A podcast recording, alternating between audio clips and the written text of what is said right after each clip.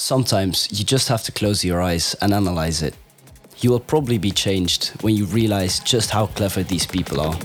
This song is just unbelievable.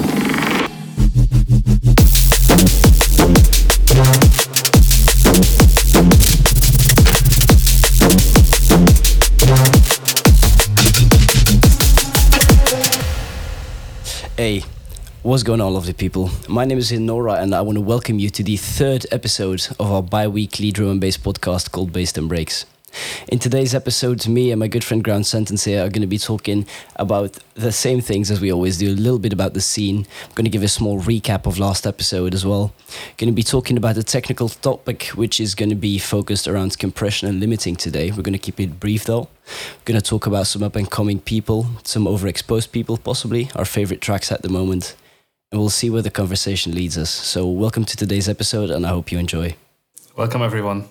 So a small recap of the last episode called Boomy Kicks. We talked about I talked about drum processing with some audio examples. We talked about how we do our bus processing and stuff like that, all the different kind of effects we use and how they affect the signal specifically. What else did we talk about? We talked about a lot. We talked about Rampage. Yes. Yeah, we talked about Rampage, some stuff going on, up and coming events there. We had some amazing up and coming artists going on. I think last episode was Kid Sonic from my side, and from your side was Wings. Yep, Wings, no? And Ways. Yeah, so we had some amazing tracks going on there. And yeah, we talked about the clubbing scene in Germany and in Belgium, if I remember correctly, and how sad it is over in Germany. And things haven't changed in the past 2 weeks. Yeah. It still sucks. Exactly. Things over there are pretty good, even though the COVID numbers are gradually going up again, which seems to be a bit more of a global trend if I look at it. Don't you agree? Yeah, definitely. So I haven't paid too much attention to the numbers on like the other countries surrounding me now, but I, of course, had a close look at the German numbers, and it's insane. So we had over 50,000 cases in one day in Germany. And I don't remember what our incidence is, like 300 or something like that. So it's super high, where like we have some places, some villages that have over 1,000 incidence values. And so, yeah, everyone is kind of expecting us to close down again. But at the same time, we were promised it's not going to close down, so nobody does anything right now. Yep. So it's a 50-50. Maybe in 2 weeks we will be in lockdown again. Wait and see. Yeah, no. Oh, yes, wait and see. Over here, things are going up again. Not as much as in Germany, but I think the last couple of, at least the last week, we had an average cases of above 10,000 a day. And we have about, I think, just over 500 people in intensive care right now, which is, for Belgium, quite a lot, because we're obviously a very small country as well, and we really don't have the capacity for too much here. There was... How many inhabitants does Belgium have? About 11 million, I think. Oh, okay, then that's actually quite high numbers, yeah. We are a small country after all. But... it was on the news this noon even. Some political people were talking about how the situation is going and how it's slowly getting worse again. The people in the industry are just getting very tired. All the nurses, all the doctors, they have been working nonstop for months upon months upon months, and the drive is just dying down, and the cases are going back up again, which is very unfortunate, because I really hope they don't start cancelling events again. Yeah, me too. That's the big part of it, right? We in the music industry, a lot of people depend on being able to play live, on being able to be in clubs and to perform and to bring themselves out there. And if that's not possible, that's basically their baseline for their income completely gone. Yeah. And they've suffered for such a long time already. I can feel like that the general public, at least in Germany, really does not want to have a lockdown again and does not want places to close again. There's a very, very strong tendency here that people are against that. But of course, we are afraid with these kinds of numbers. I've noticed it. Yesterday I went to a bar, for example, and it's quite a nice one, quite a big one, and there was almost nobody there. So people start to get afraid again, I think. And go out less, and that already hurts the music industry as well. When not a lot of people are willing to come anymore. Yeah, for sure. I've went out 3 times this week, which is something I don't usually do. So I'm absolutely tired now and a little bit sick, as you might probably hear. But I was also really surprised how little people were there. Now, I went out to Brussels twice and once to Leuven, which is more on the Flemish side. In Leuven, on the Flemish side, where a lot of people, most people actually, are almost fully vaccinated, there were so much more people out and about. There was a lot of youth out and about, so it really wasn't as dead. But when I got to Brussels, like even a proper drum and bass rave, it was pretty empty. Like it took until 1 a.m. for the venue to start getting quite filled, which usually happens around like 11 p.m. or something. And that, I think that is partly due to Brussels being way behind on vaccinations because there are so many people who don't want to get vaccinated, which in my opinion is just horrible. Not only do they bring their own lives in danger, but also the rest of the population. Belgium has also always been heavily just get vaccinated, you'll be able to be more freely. But when it actually comes to it, they don't give special treatments to the ones that are actually vaccinated. So everyone just ends up being stuck because of the idiots that don't want to get vaccinated. Yeah, it's a big problem that we are having here. You can see the west of Germany having much higher vaccination rates than the eastern parts, and even the southeast where I'm at, they have quite low vaccinations. And you can see that these are the places where the numbers are exploding and where there's problems. And now Austria is starting with the. In German, we say 2G rule. 2G basically means you either have to be vaccinated or you have to be recovered to join any place, and you need to have verification of that through the app, for example. But even if you are tested, you cannot get in anymore in Austria, and it's almost like a lockdown for people that are not vaccinated or recovered. And in Germany, there's a big discussion on this, the politics forcing people to get vaccinated. That's always a discussion, right? Should we make it mandatory that everyone actually has to get vaccinated? And our politics promised not to do it, not to have that kind of law. And now a lot of people, whenever there's benefits given to people who are vaccinated, they will be but this is just a mandatory, making vaccines mandatory without making them actually mandatory, giving you the duty to vaccinate through a back door in a sense. And so there's a lot of controversial things here. And to be honest, from my stance, you mentioned, just get vaccinated. Yeah. It's been tried and tested now. I can understand that people are afraid of it. For sure. And I don't judge anyone that is not getting vaccinated because they're afraid. It's understandable. I was also nervous before I was getting vaccinated. In the end, the vaccination is just from a logical perspective helping you, though. And you can do it for yourself. You can also do it for the general public. And once we reach high enough vaccination numbers, we can hopefully just have a regular normal life where we don't need to be afraid of lockdowns and restrictions anymore. Yeah, for sure. So take one for the team and take one for yourself as well, because you matter and your health matters, and the vaccination helps with your health. Yeah, especially like Graham just mentioned it. It's just the logical next move. I understand the fear of not having it tested for a very long time, of it being made rather quickly compared to other vaccinations, but you have to take into account the different factors that play into it, right? For any other vaccination, you don't have the entire world being plagued by it at the same time and every soul in that field heavily focusing on making that vaccine, right? Other things are just X amount of people working on it, so it takes a long while to actually have it made. In this case, it was such a global pandemic that literally everyone had to be focused on getting that vaccine, which is part of the reason why it went so quickly. And yeah, it might not be the best we could have possibly gotten, but it is the best we can do right now. It's for sure better than nothing, because your immune system gets exposed to it in low doses, it gets the opportunity to make the antibodies for it, because that's obviously how a vaccine works.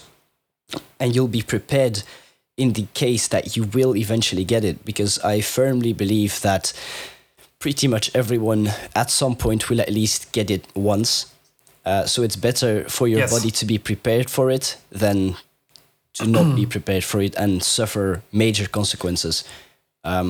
And maybe even have fatal consequences as well. Maybe you have to go to the intensive station of your hospital. Maybe it's going to be very, very serious. And getting vaccinated may not like completely block off the symptoms or anything. Like maybe you still get a little bit sick from it, but you are not at risk of severe health consequences anymore. Exactly. And you also have to think about, there are certain people who are too weak to physically get vaccinated. So just for those people alone, I would get vaccinated myself so we can get the disease out as quickly as possible. So those people that don't even have the opportunity to get vaccinated are still somewhat safe due to stuff like herd immunity. I'm a firm believer in science. I study engineering myself, so I always look at the facts for things, and this is something I'm very passionate about because I've seen how devastating it can be for some people. So I wouldn't wish that upon anyone, honestly. Yeah, absolutely. So I think we are on the same page here. Get vaccinated. Don't listen to this podcast if you're not vaccinated. We just lost some viewers probably, but that's fine. Yeah, that's like decline of 80%, horrible. Like nobody wants to listen anymore.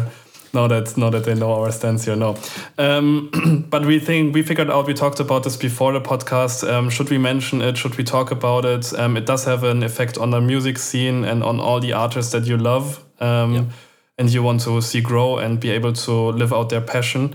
So we felt it's quite important to address this, even as a music podcast. Yeah, for sure. But let's move forward maybe and see what actually happened in the scene. What was going on? Hopefully we have a lot to talk about in 2 weeks again. But yeah, there's some things that happened, right? So do you want to start? Yeah, for sure. So as we just brought up, obviously due to COVID, some things, especially in countries like the Netherlands, they're actually fully on cancelling events again, which is never good for the scene because... Oh, that's horrible for the scene. The people have been so dire for events after being stuck at home for so long. And now it's actually starting to get on that decline again, which is something that we don't like to see. Personally, as mentioned before a couple of times, almost every episode so far, I'm going to Rampage in December. And so with the numbers climbing, I'm getting very afraid that the event might get cancelled again, or it might be, postponed again, or just be able only with like a very, very limited capacity, which would be absolutely shitty. No one wants to see that happen again. The event in question with that lineup has been postponed 3 times already. So my God. The man who hosted DJ Murdoch, like he was at the brink of going bankrupt during COVID just because all his major shows got cancelled. He had already paid so much money to artists for drinks, for the setup, to rent all the equipment, like the massive LED walls that he uses. So they made a tremendous loss. So I wouldn't want to see another event get cancelled again. So I hope, to dear God, that everything can just continue on. I have a huge recommendation for Murdoch. If you don't want to get your future events cancelled, do them in summer. I mean, he does. December is like a tough month, right? Well, yeah, the thing is also, normally it's not. It's never in December. He does 2 Rampages a year, which is the Rampage Weekender in March and then a open-air event in the summer in July, I think. June or July, one of the two. But it's just because it's gotten postponed so many times. It went from March, then it went to September, then it went to December. So it just got, moved around a whole bunch my goodness, due to the government restrictions. So let's hope it's actually going to be able to happen. I really hope so. And who's the artist that you are most looking forward? Actually, I didn't ask you last time. Like, who do you really want to see there? What's like the person like you said? Yes, I go there now. There's honestly so many. Like I've been. You have to pick one. I'd probably say Pendulum. Like just for the massive influence that they've had on the drum and bass scene, and the time they have been in the scene is just incredible to me. I really like... And they are massive as well. I really like their music. On the other hand, there's obviously also Noisia, who've been in the scene for years as well. They're currently doing their farewell tour. So, this is the last chance for me to probably see them live. So that's, something I'm very excited about as well. There's just so many artists. There's Delta Heavy, which I've been listening to for years and years and years. It's honestly insane. I really adore their lineups so much. Yeah, it's a fantastic lineup. I also would have a tough time to choose. I would probably. I mean, I love Pendulum. Probably I would still say Noisia just because it's the farewell tour. And Noisia have been such a great influence for the scene. They are crazy. Yeah. And they're doing so much with their podcasts and everything. Yeah, for sure. Noisia Radio. Such a good place to find good music if you're into the heavier neurofunk style. Plus, I honestly can't wait to hear Dead Limit over massive PA speakers. That's just... Ooh. Oh, yes. With the Reese going up. Exactly. My entire body is ready to vibrate to that Reese. It just, I'm ready for it. Your heart is going to be in sync. Especially. Yeah, it's going to be fantastic. Talking about Noisia, though, they recently released some very good news for the people that booked tickets to events that got cancelled to see them. They're going to be extending their farewell tour throughout the summer. So they can visit all the events that they were scheduled to be at but got cancelled due to COVID. So all the people with those tickets still have a chance to see him before they officially stop. They announced it in a rather large post on their social media where they basically said, we don't want to be the artist group that's going to be doing their farewell tour forever because at some point you just have to say enough is enough. But obviously, due to everything being cancelled over summer, they really wanted to continue through the summer, so to give everyone a chance to see them. Yeah, absolutely. So, regarding any events or something, there's not a lot that I can talk about here. I think we are firmly established in this podcast that Germany is not the place to expect mad lineups and stuff like that. So I have to wait for the next Let It Roll to happen and hopefully work out. And then this is going to be the place that I'm going to. I also want to go to Sun & Bass in Italy. Have you heard of it before? Yeah, for sure. So I would really like to go to these festivals and see there. And other than that, I'm the person to bring drum and bass to this part of the country now. I'm seeing if I can play more gigs on local clubs and everything here. Trying to see if I can get some people who are passionate about drum and bass in and have them give them some joy, something good to listen to, some rollers, some deep stuff, some liquids. So if you're a manager of some club in Germany and you need a good DJ hit up Ground Sentence. You'll come and smash the place. Yo, down. you can hit us both up. If you pay for traveling, I'm sure Hidden would also join. For sure. Then we can have a B2B somewhere. Just hit us up. Definitely. We're always ready to play. Always down. Yes. And one thing that I'm definitely going to play, and that's something that happened in the scene, and this is something I'm going to talk about a lot in this episode because I really, really love it, is the album release of Askel and Elere, two Finnish producers. I'm not going to get into too much detail right now, but their album, Simulations, is available. They are fantastic producers, awesome people, so helpful, so friendly, and... Yeah, I can recommend listening to it. Going on their Bandcamp, you can still buy their vinyl there. So it's available in vinyl for a very, very fair price. If I remember, I'm going to buy it. So yeah, big recommendations on Askel and Elere with their album Simulations. Yeah, for sure. I can attest to that. I didn't know much of their music beforehand, but just talking to Ground and working on some stuff together, he recommended me their music, and I went to their Spotify page and took a listen to them.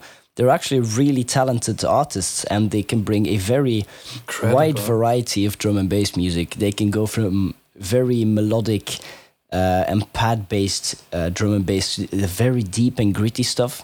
So they're really artists to look out for sure. Absolutely, and I think they've outdone themselves on this album. It's fantastic because it works so well together. It tells such a continuous story throughout all the tracks, and they've you can see that they're starting to get experimental. I think they were really, really good before and had a high quality and everything, but now they are also experimenting and becoming even more unique than they were before. So this is something to look out for.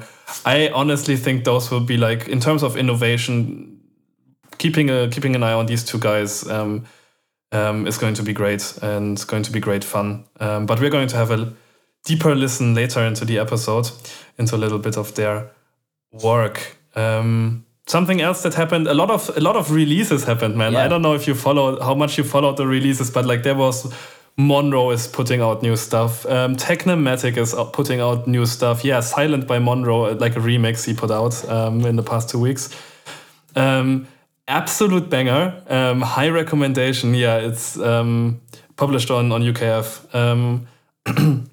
4 weeks ago, something that I wanted to mention as well is Carmen Crockett's Red Bull Orchestra collaboration, where they before they just recreated their own songs with the orchestra, but now they've gone all the way and created a song that's just meant for being played with the orchestra, and this fusion of electronical style and classical orchestras works so well. What I find unfortunate is that they went for the most standards music video that's possible in drum and bass, and that is someone running through a forest. Everybody does that. It's crazy. You can watch 100 drum and bass videos, music videos, and at least 50 of them have someone running through the forest. Yeah, see, I'm innovating. I made a video of me running through an abandoned city, which is just clearly superior to running through the forest, obviously. In German, that's quite funny. In German, we have a word called Großstadtdschungel, so kind of the big city jungle. That's what you would call Berlin, for example. So yeah, it's kind of running through a jungle, a forest, It's innovative, but it's you're sticking close to the base when it comes to asking Germans. Of course, the wise Germans. The wise ones. No, but I definitely feel we're talking about Camo Crooked as well on every episode we do here. But honestly, these two, because I'm a massive fanboy, man. Absolutely, same. These men are just absolutely. They're doing bits, man. Their music releases in the last year have been absolutely insane. Starting off with the tracks No Tomorrow, but Cientelo, Like all the tracks they've released so far are just so good. I listen to them very frequently. Yes. Yeah, me too. I've bought they brought me into drum and bass back then. I've bought nearly every album that they have. I have Mosaic on vinyl as well. One of the two vinyls that I'm having, I'm going to own four soon. I just finally ordered Newtone's Little Spaces because I really wanted to have it on vinyl as well. I absolutely adore the album. It's already out for quite some time now, but I finally pushed myself and said like, yes, it's worth it to spend the money. Go for it, and I don't think I will regret it. No, definitely not. Kind of goes hand in hand with my dad. I've had a phone call with my dad. I'm going to give a shout out to my dad. My dad is the best guy in the world.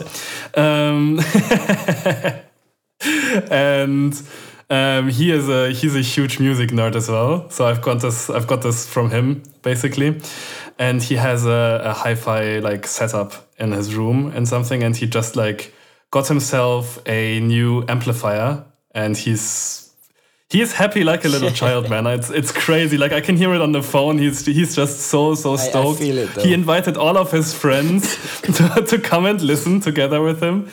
It's honestly very cute. It's very nice. And I'm going to be excited for this because this is like a massive thing. Has to like be powered by like two external power bricks or something like massive things. Yeah. Converters. The thing weighs 50 kilograms. The amp. So. Nice. It's like a monolith. That's pretty sick. No, but I definitely know the feel of upgrading amazing. Audio gear is always fun. Like even dumb shit, like buying a plugin. It's just like, ooh, a new toy to play with. Oh my god, it's so fun! It's so fun to spend money on music gear, isn't it? It is. I still remember. That's the pain. Damn, how long ago is that? So I've been making music for 5 years. So I guess 3 years ago. I completely redid my studio, so I bought myself some proper monitors, all that stuff. I bought myself a desk because I moved to the attic, get a proper studio setup done. And it was a project I worked on for I don't want to say better part of a week, because I had to throw out so much shit that was just here and not being used anymore. So I threw everything out. I deep cleaned the entire room. I set everything up. I tested everything. And it was just, I felt so fantastic when it was finally done. It was like my baby. So I was so incredibly happy with it. So I definitely understand the hype of new music stuff. Generally, I think, I have this huge obsession somehow, and I'm just realizing that with like watching people build their studios and like seeing professional studios being made. There's been one video by YouTuber White Sea Studios. Have you heard of him? He's not part of the DMB scene or anything like that. He's a mastering engineer. Is he from the Netherlands? He's from the Netherlands. Yeah. He has this like a very long hair, interesting style. He has a good show called Snake Oil, if I remember correctly. Yes, where he like debunks his, some of the plugins. Big recommendation. He's a cool guy. I like to watch him, and he recently redid his studio. So he completely changed it and did everything from the ground up with new. Monitors and everything, new isolation, new setup and everything, and it looks so amazing. So just watching that makes me happy somehow. Yeah, the only downside is if you really want to properly soundproof your studio, it can cost. It's really expensive. So I'm pretty lucky in that front because I'm in the attic. That means I've got a slanted roof behind me and in front of me, so audio waves naturally get directed downwards. Yeah. Plus, it's also like very small wooden planks with a little gap in between. So the sound gets dispersed quite well in this room, actually. So I'm pretty happy about that. But I do always double check with different headphones, with headphones and without headphones, analyzers, all that stuff, just to be sure, because it can be a real pain in the ass. There's a lot of people, I don't know if you've ever seen that, probably you did, like so many people are judgmental of producers who mainly work with headphones, right? Like there's so many people that like say, you can't really produce on headphones, you need proper speakers and everything. And honestly, that's such a misleading tip for beginners, I think. For sure. Because beginners, they don't have a room that's set up for making music. And if your room is not set up properly, and I can feel it in my room right now because it's not. You can see it on the cam hidden. We're cam boys today. We're talking to each other on cam. And my room is the opposite of like optimized for sound, like big flat walls, yeah, reflecting everything. And I noticed that I can't hear anything properly on my monitors anymore, so I predominantly work with headphones. But it definitely works. No. You can mix with headphones. Like, I think it was Deadmau5 who once said a 12-year-old kid with a laptop and some headphones can make the new EDM banger, and that's absolutely true. You really need fuck all to be able to make music. If you have a computer or a laptop, I work on a laptop personally. Granted, it's a pretty beefy laptop though, but it works just fine. Especially if you start rendering out stuff to audio, it conserves so much CPU power. Just with a pair of headphones, with two pairs of headphones, as long as you have different speakers to reference it on, like you can listen through one set of headphones, you can listen in a car, you can listen through a Bluetooth speaker, your dad's car. Anywhere. Like if you have an analyzer, even better, because that actually shows you where the problem areas could be if you don't really hear them just yet, if your ears are not trained to hear those types of things. You can make good music. You don't have to invest thousands of dollars into making music. For sure, you really don't have to. It's a nice addition, and it looks cool on social media sites. Oh, it certainly does. But you don't have to. You really don't. Yeah, you don't need this stuff. You don't need expensive plugins either. You just need to like get your software, get some headphones, have a laptop, maybe a microphone if you really want to make some recordings or something. But that's already optional, and then you're good to go. Yeah, for sure. Like even a relatively cheap audio interface will do if you have if you really want to go special and you want a very good mic. Like I'm using a podcast mic right now, but it only works via XLR, so I can't just plug it into a USB cable. I have to have an audio interface for it. There are very good and pretty cheap audio interfaces out there that are just meant for this purpose. They don't have fancy 15 dials to customize every little inch of your sound. If you just need to get that recording in, you can just buy a very cheap thing and it works just as well. Yes, absolutely. And laptop mics are actually, like, that's the interesting bit. Laptop mics are actually improving so quickly at the moment. There's been a video of Andrew Huang. He basically showed how he's recording his new song on a MacBook microphone, on the new MacBook. Obviously, the new MacBook is very, very expensive, so if at that point you can already buy yourself a proper microphone. But I think generally laptops are just getting better, and then you already have a microphone that works. It's not going to be perfect, not like a 10,000 euro studio microphone setup, but it's going to work, and 90% of the people listening won't even notice. Yeah, and especially if you are a very technically skilled, might be quite necessary, but if you're a very big DIY person, you could actually even make your own microphone, because the membranes that a microphone uses to pick up sound can pretty frequently be bought from the manufacturer separately for a fraction of the cost. I saw a video by DIY Perks who bought the diaphragm from I think it was a 3K studio mic, and he made the entire mic around it. Obviously, it was a lot of technical work, like making the grates and making it a decent piece and making a suspension for it so you don't have vibrational noises and stuff like that. But I think he made basically the same microphone for, I think it was around $100 or something, instead of a couple thousand. That's crazy. The microphone part itself, the thing that picks up the audio, was $35, I think. And he made... For a microphone, that's a few grand, yeah, right? Exactly. So crazy. Obviously the biggest part about it is the pre-processing of the sound. So obviously your sound just gets picked up from a moving diaphragma as weak electrical signals. So there's always a preamp in there. There's noise gates in there, stuff like that, to kind of process the sound before it actually goes into the computer. And that's stuff that's inside the microphone always. So that's all the stuff you'd have to make yourself, and you'd have to have quite good components for, you know, noise reduction and stuff like that. And you have to know how a microphone picks up sound from the front, from behind, through little gates in there, through little holes. So you have to know your way around it. But if you can make it yourself, he's just saved so much money. And he did an actual audio test. You cannot physically hear the difference at all. That's absolutely mad. I didn't know that this was possible for speakers. I mean, the membranes and the drivers, they are already quite expensive. So making them yourself, like, it saves you money, but it doesn't save you insanely amounts of money, unless you go for like super hi-fi stuff. Then maybe it does. But that's interesting for microphones that you can just do it like this. I might have even tried it someday. So yeah, we mentioned the headphones, right?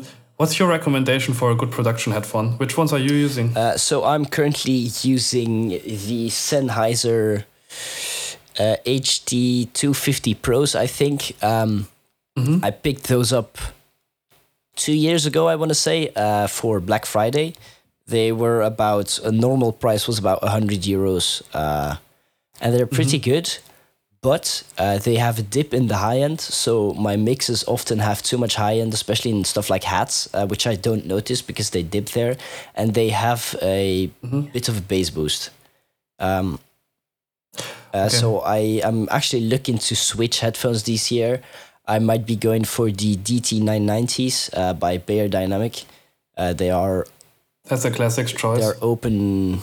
I think they're open headphones. Open back, I should say.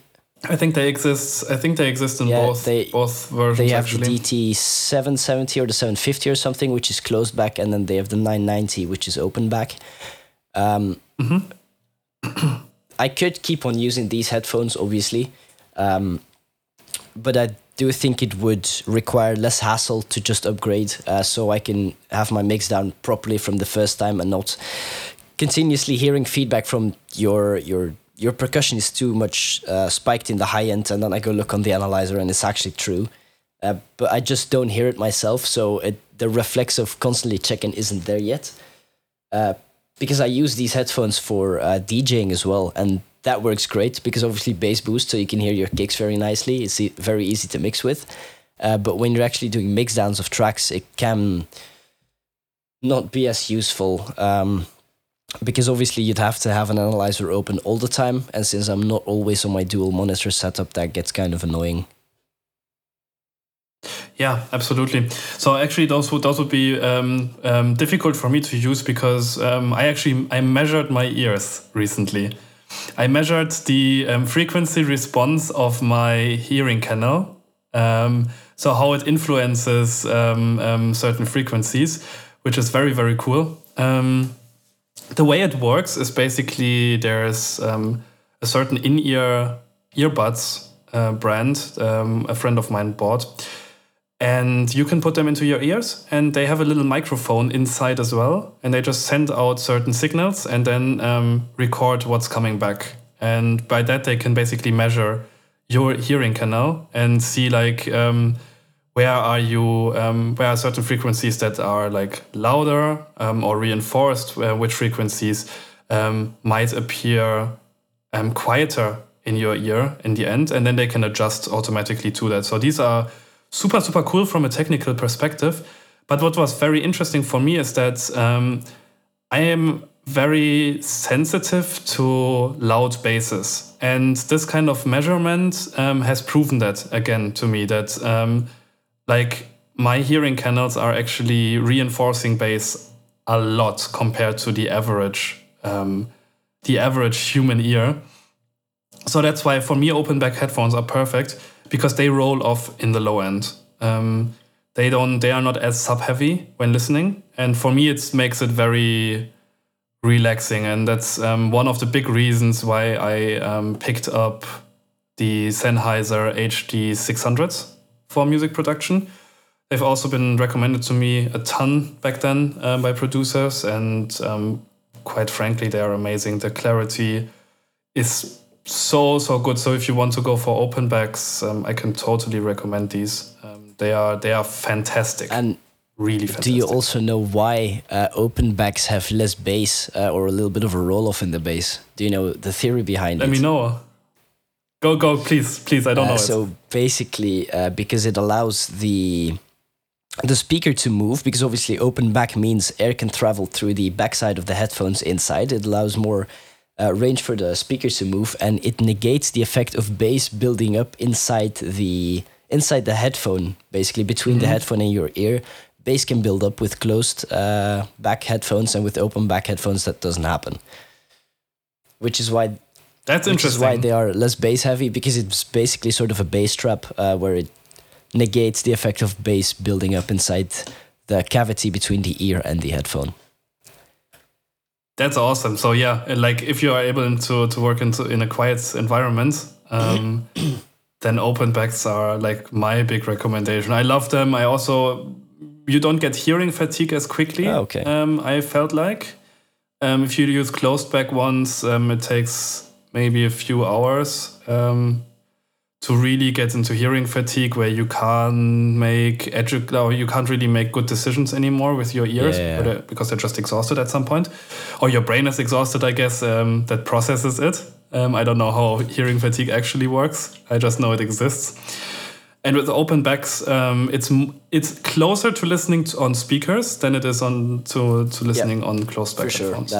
That's something I found as well, because I'm thinking about upgrading. I've done a lot of research into this very recently, which is also why I happen to know why the bass rolls off in open back headphones. But it is actually true. It is more like listening to a speaker than it is listening to headphones, because you have that extra air movement in the back, which is basically how most ported speakers work. You have a port where air can freely move to behind the speaker cone. Got it, yeah. That's super cool. You're building your own speakers as well, right? Yeah, well, I'm building a subwoofer. That project is currently on hold for a bit because of, money, obviously. It was quite an expensive project because obviously if you're making a powered subwoofer is what I'm doing, so I had to have an amp in there. I have obviously it's a 12-inch subwoofer speaker, so the speaker itself was rather heavy as well. Then I went and bought wood, which was surprisingly expensive. I did not expect. Wood is insane at the moment. Some stupid pieces of wood to be fucking expensive, but I paid almost 75 euros on wood, just cut up wood planks, so they're not even put together yet. They were just cut up into smaller pieces, which I measured. So then I had to put everything together. My enclosure is pretty much finished. I just need to fit the connectors. I need to get my amp running, tested, because I haven't done it, but I had to get thicker leads, because obviously it's a 300 watt amp, I think. So it draws quite a lot of current. So I need thick leads, thick wires. But I still need to get those wires, so that's really what I'm waiting for, which shouldn't be that expensive, but I've just not had the time for it either. I've been really busy the last weeks. So I hope to finish that early January or something, but I'll see how it goes. Yeah, that's such an exciting project, though. One of my friends also does that. He builds all kinds of speakers, from Bluetooth, ghetto blasters to... whatnot. He's really a big nerd for that, and cool. he does a great job. So I think it's pretty cool as well. I have, in German we say I have two left hands, in the sense that I'm like literally unable to build anything. Yeah. Do you have a saying like that in Dutch? Yeah, we have the exact same saying of having two left hands or having two left feet or something like that. Yes. Yeah. So we're quite similar for language, I guess. Yeah, for sure. And yeah, so building things by myself is really, that's impossible. My only capital is my brain. Yep. And it also only functions 50% of the time. My two brain cells, I have three brain cells, sometimes two of them are on strike and then nothing works. And I need one for breathing. And yeah. Yeah, no, I'm actually quite fortunate on that front, because obviously due to my education, we have Because you're very smart, right?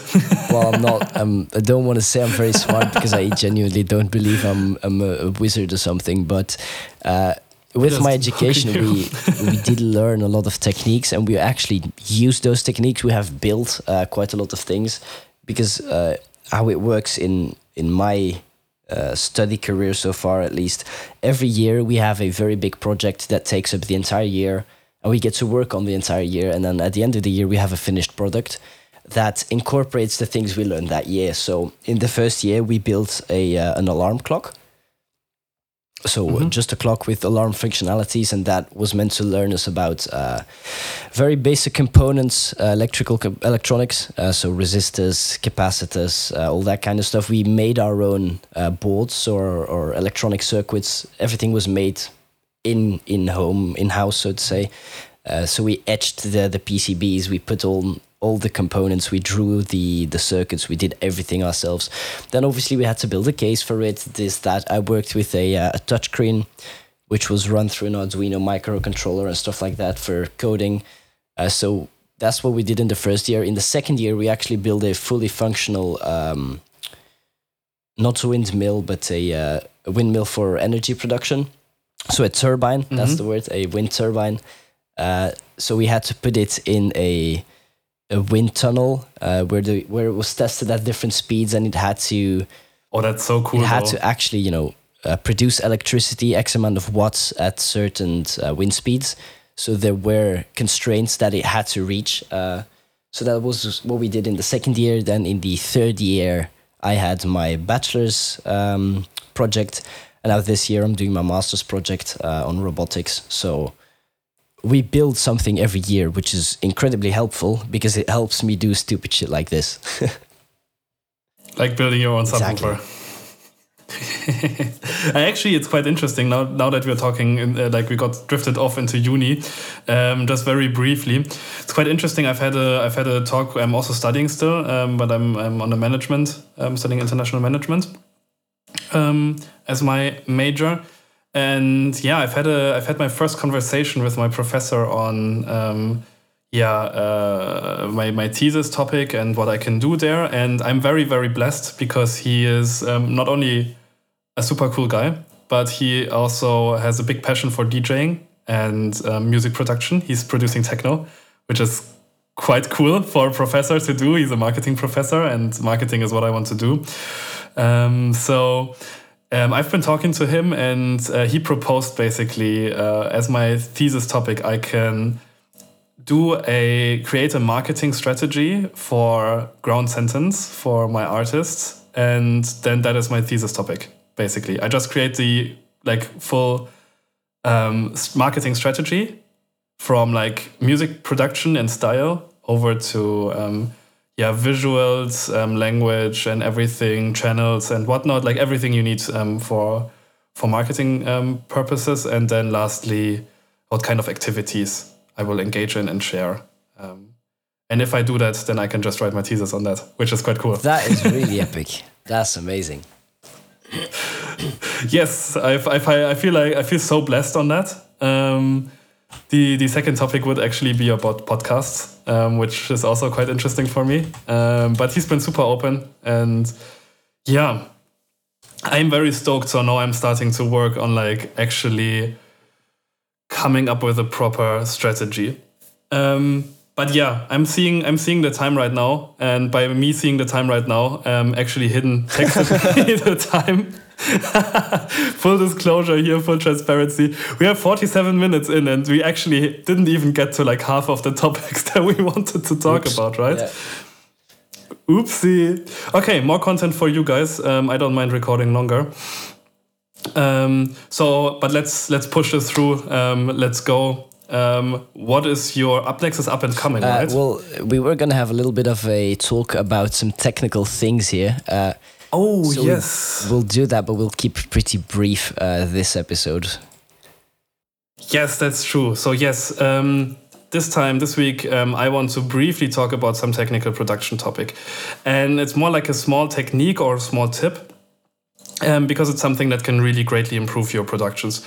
And that is compressing or limiting, clipping, your bass channels or certain instruments. So one instrument that works very, very well with clipping it, I usually hard clip them, is snares. You can really like reduce gain by like 5 decibels, maybe even more, and you can still have the same perceived loudness. The sound doesn't change too much, and you just get a lot more headroom. And by intelligently compressing and clipping certain instruments and bass channels, what you get is a mix down that can get a lot louder than if you hadn't done this. So the mastering engineer can only do so much in the end with the master channel. But if you already compress relatively well in each step, this can help boost loudness quite substantially. And one producer that does this, I'm not particularly good at it myself. I just start to learn about it. But one producer that does that is Skrillex. He compresses almost everything, and in the end, the mastering engineer almost just has to pull up the gain, and he has to do nothing, not a lot more than that. No hard limiting, not a lot of gain reduction there or anything like that, because Skrillex already does all of this in his mixdown, in his production, and that is my tip for this week or this episode. Try it, try compressing, try hard clipping certain elements and see if you can get more headroom. And in the end, make your tune go boom. Not only headroom though, because if you're compressing and especially if you're clipping things, what you're basically doing is you're inserting a form of distortion. So if you use this tastefully, it's obviously considered saturation because those two are the same, but just less aggressive, yeah. I shall say. Distortion is usually a word used for unpleasant things, and saturation is for a warm, fuzzy feeling. But it actually saturates your mixdown. So if you clip things together, like on a bass bus, it's going to add a saturation layer to the entire bus and thus make it sound more cohesive and glued together. Yes. Which is...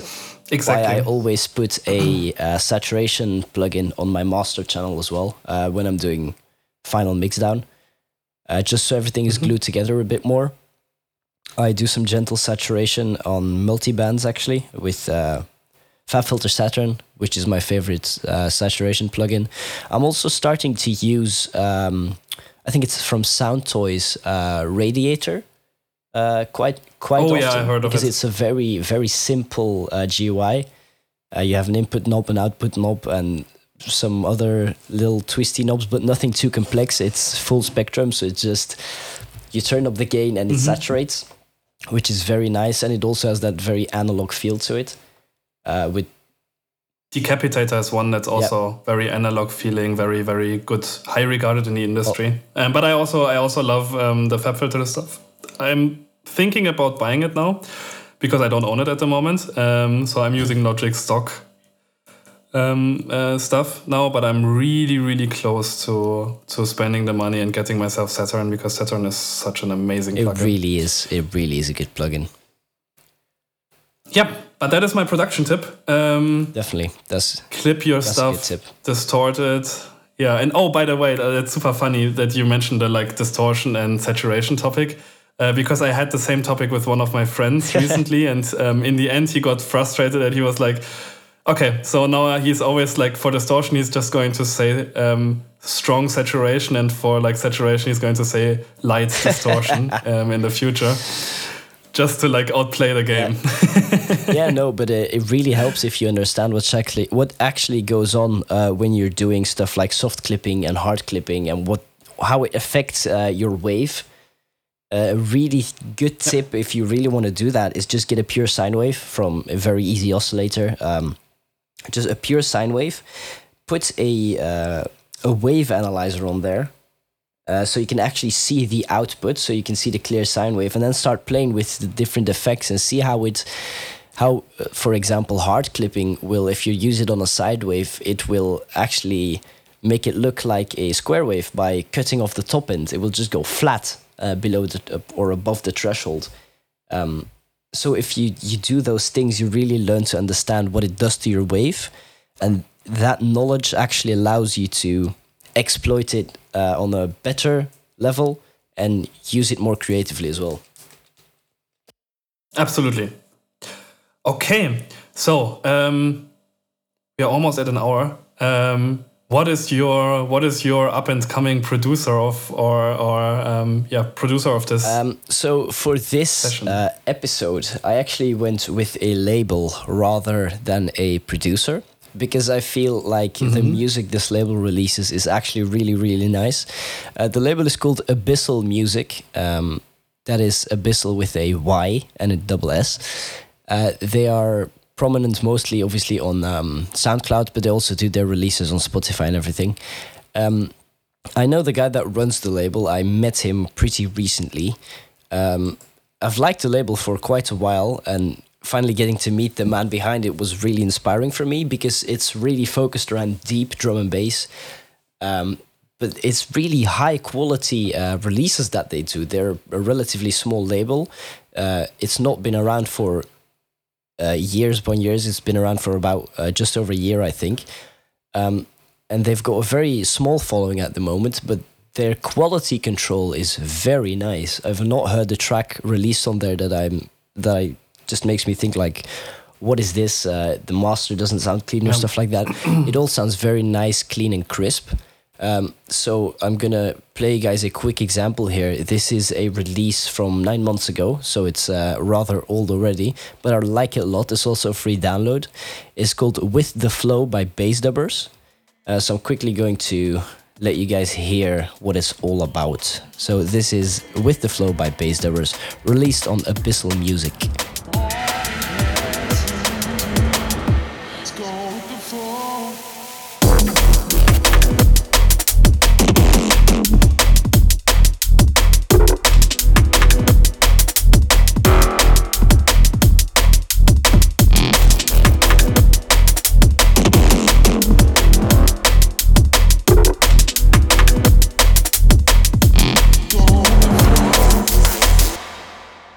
So yeah, as you can hear, the very gritty, deep side of drum and bass, which I personally really enjoy. So definitely, I'd say go check out this label. It's got a lot of good stuff. They do free downloads occasionally as well, so it's definitely a nice place to get some good music. And I definitely go support it. The label owner is an incredibly friendly guy, and their quality is just through the roof, in my opinion. So definitely go check out Abyssal Music. Yeah, their vibe is amazing. I love the atmosphere of this track, the little vocals on top of it, but the gritty basses are what makes them. Yeah, for sure. Very crisp. Yeah, lovely. That's super cool. So I've already teased a little bit of what I'm going to pick for my up-and-coming artists. And this is going to be Askel and Elere. Who did bring out their album, I want to stress it again, Simulations, on oh my god, I forgot the label. What is it? Solvent? Yes, Solvent? Is it Solvent? Yeah. On Solvent, amazing label as well, even if I forget the name. And go check it out. So the song that I would like to show you here, it is called Jola Dub by Askel and Elere, the third track of the album, and it's stunning. Yeah, so this is Jola Dub.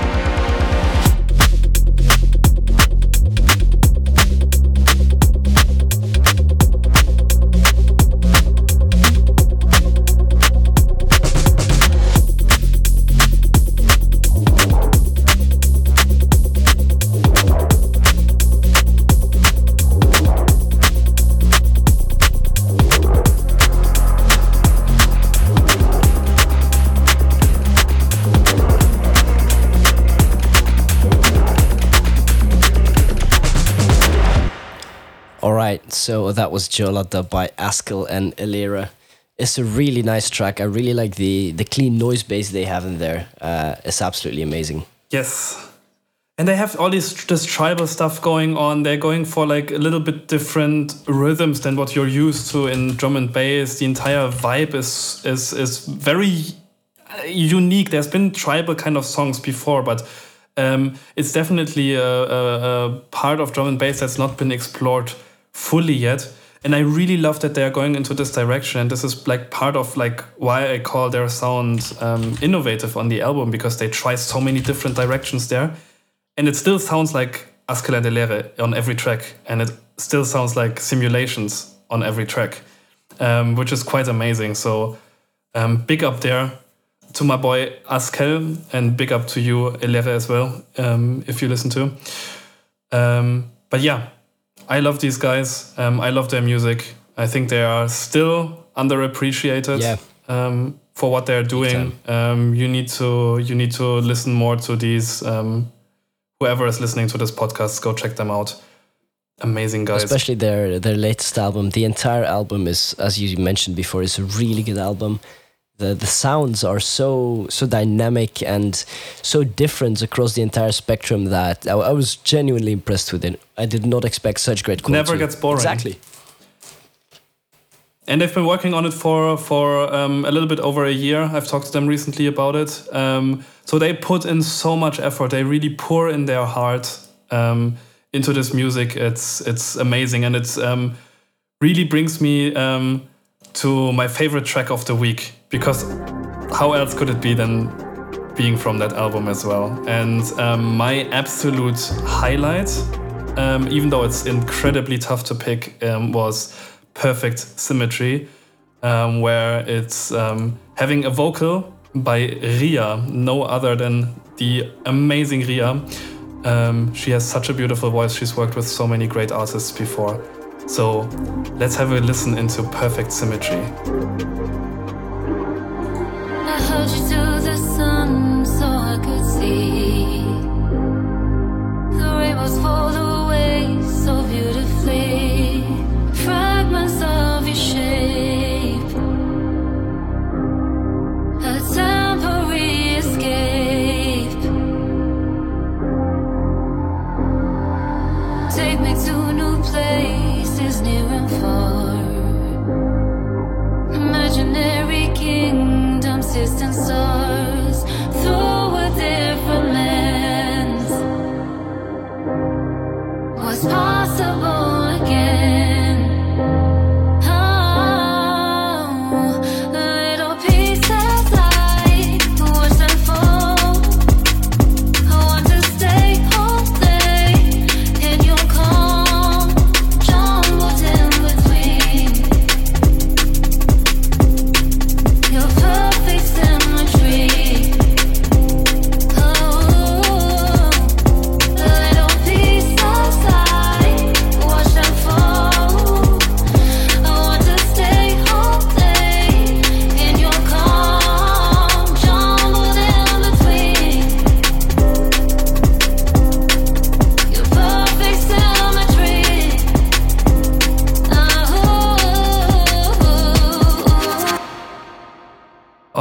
Such a good song. It is. My God. An amazingly beautiful tune.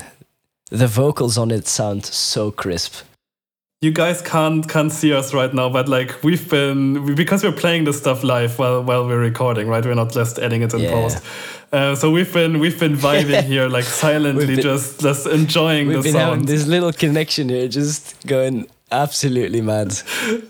It's so beautiful. There's a pipeline directly from Germany over to Belgium and back. See, now. That's why I personally enjoy music on such a spiritual level almost. It can connect people from across the world just by listening to a tune. That's to me, that concept I can never grasp. It is so insane how two people, even people you have never met in your life before, say at a party or something, can feel so connected just through music. It never ceases to amaze me, ever.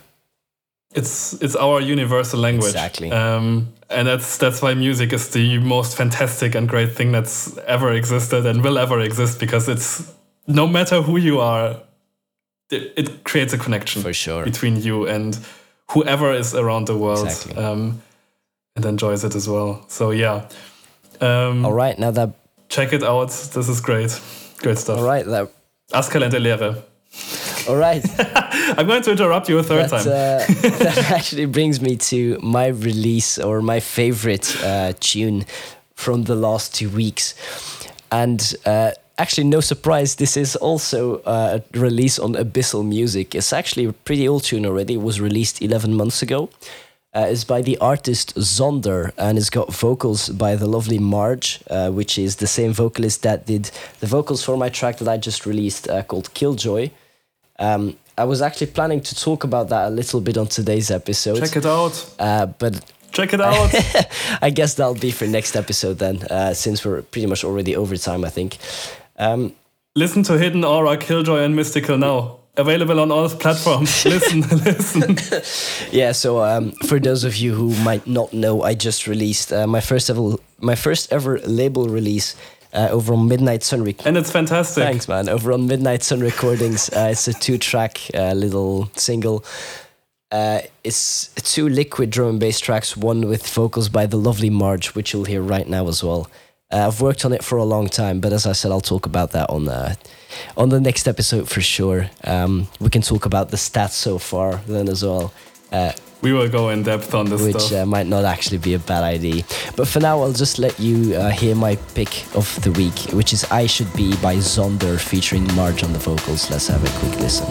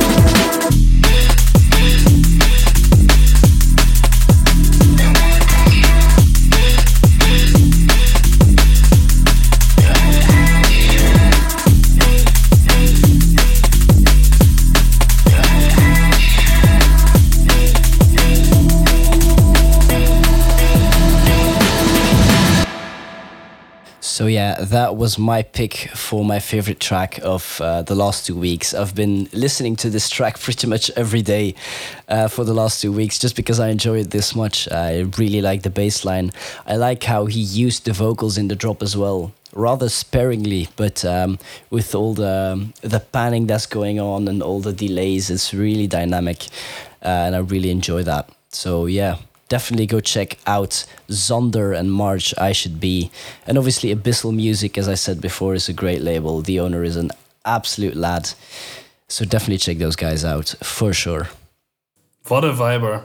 I love it. The vocals are spot on. The sound is amazing. It pushes you forward. It's really like...